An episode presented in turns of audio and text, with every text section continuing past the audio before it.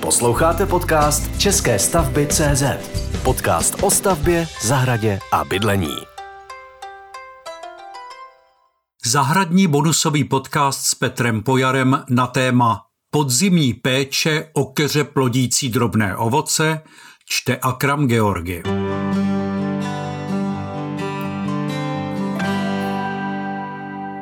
Dobrý den. Vítám vás v zahradním, respektive rostlinném podcastu české stavby.cz. Dnešní epizoda, kterou připravil Petr Pojar, bude věnována listopadu v zahradách. Konkrétně se zaměříme na řez keřů s drobným ovocem, který je třeba provádět po odplození, tedy obvykle od září do listopadu.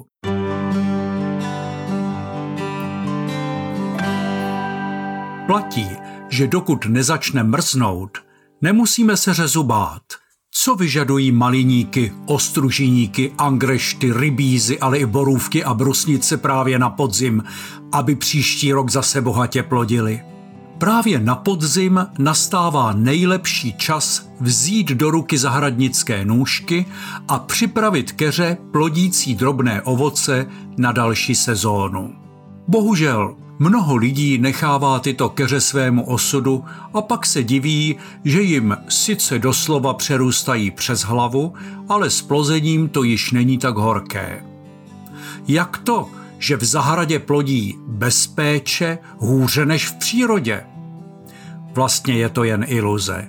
V přírodě jednoduše vyhledáváme místa, kde sklidíme plodů co nejvíce a o kousek dál však bude úroda o mnoho slabší.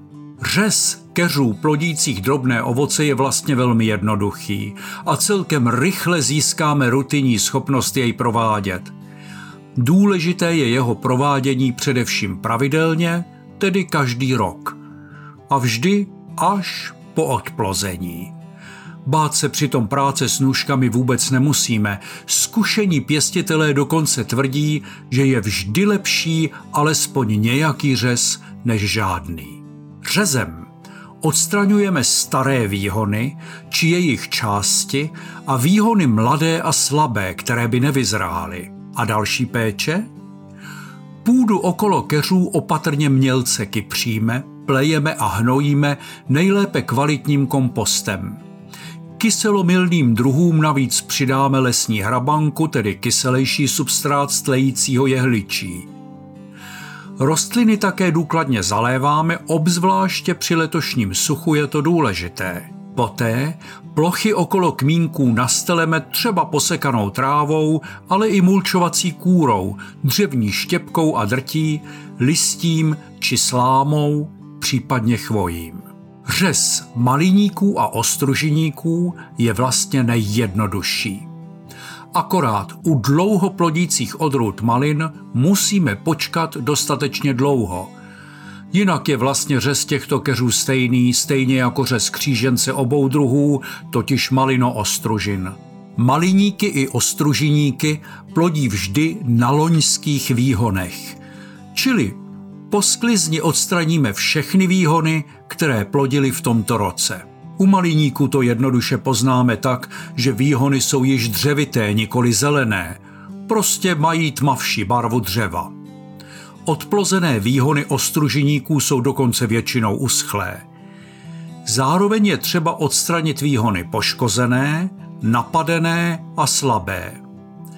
Z letošních čerstvých výhonů proto necháme pouze ty nejsilnější – na jednom metru čtverečním zůstane v případě maliníků přibližně 20 výhonů.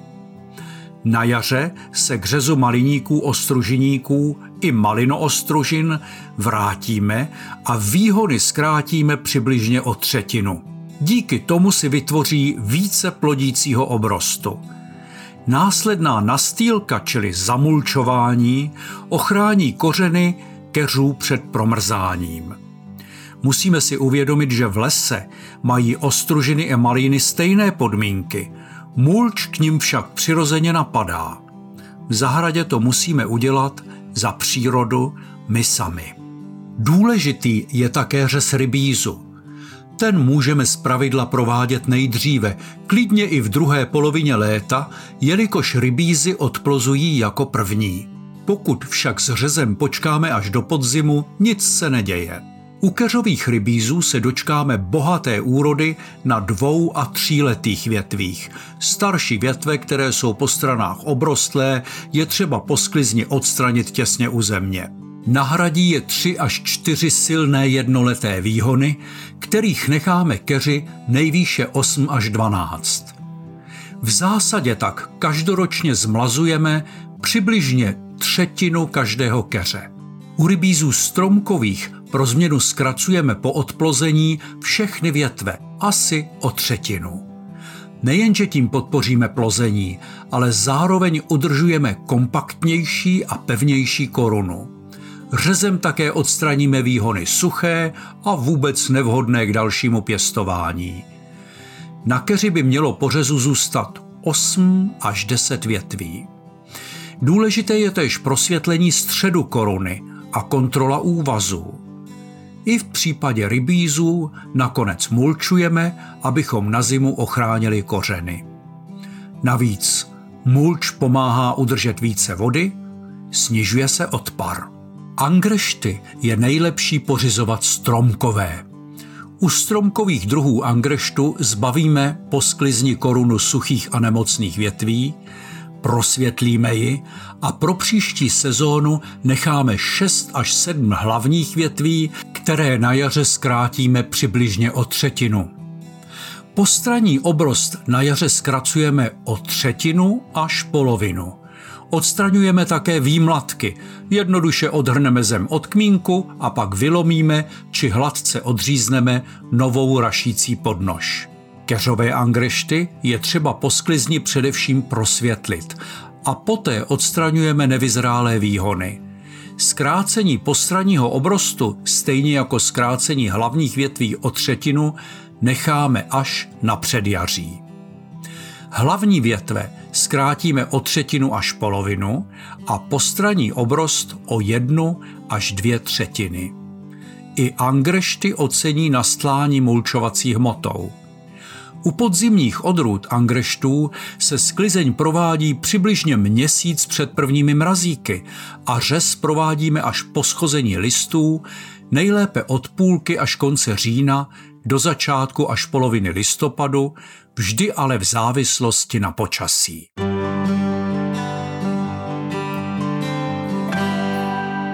V případě borůvek je třeba s řezem vždy počkat až na období vegetačního klidu keříky prosvětlíme a vždy necháme pět až osm silných větví s bohatým loňským obrostem.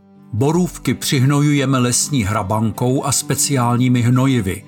Přidávat můžeme i na stýlku z rašeliny. V žádném případě nesmíme hnojit chlévskou mrvou, respektive organickými hnojivy. Obzvláště důležitá je po sklizni pravidelná zálivka. Stejným způsobem pečujeme i o brusinky.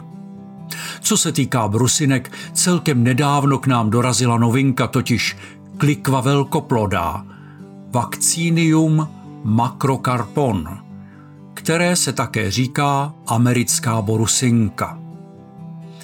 Jde o plazivý keřík s drobnými lístky a drobným narůžovělým květem, jehož bobule jsou velké až 2 cm, mají červenou barvu a brusinkovou chuť.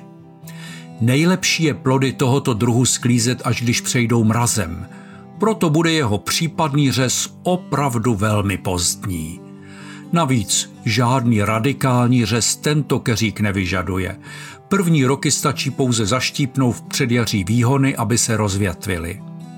Klikva nesnáší úpal a sucho. Vyžadujeme tedy přistínění a vlhkou půdu po celé vegetační období. Kvést a plodit začne až čtvrtým rokem. Po sklizni stačí přihrnout rašelinu a vydatně zalévat až do zimy. V případě angreštů a rybízů, především rybízu černého, je také důležitá ochrana proti americkému padlí, Spherotheca mors UV, které způsobuje na plodech dřevě vrcholových letorostů, řapících a na nervatuře listů bílé povlaky. Ty postupně hnědnou a tvoří se na nich drobné, tmavé pohlavní plodničky. Napadené letorosty zaostávají v růstu, deformují se a často odumírají. Listy se na napadených letorostech tvoří malé, deformované a rychle opadávají. Napadené plody nerostou. Jejich růst se zastaví, jsou nevzhledné, nechutné a také odpadávají. V případě rybízu černého se napadení projevuje především na vegetačních vrcholech letorostů, nejčastěji při dozrávání plodů a posklizni. Napadené rostliny mají též sníženou odolnost vůči mrazům. Zajímavé je, že příbuzná houbová choroba evropské padlí angreštové Microsfera grossularie je v posledních letech potlačena a převažuje právě americké padlí angreštové. Tato nemoc přezimuje pod šupinami pupenů a na špičkách letorostů, nejvíce se šíří ve vlhkém vzduchu a polostínu. Jako nepřímá ochrana funguje prosvětlování hustých porostů, odstraňování starých letorostů a také spadaného listí. Chemická ochrana se provádí ještě před květem, nejdůležitější je ale postřik fungicidem po odkvětu. Postřik provádíme dvakrát až třikrát v rozmezí pěti až deseti dní. Ohledně volby vhodného a také aktuálně povoleného přípravku se poraďte se svým zahradníkem. K dispozici by měl být například Bioan, Diskus, Cumulus 2 VG, Serenade Aso, Sulfurus a Topaz 100 EC.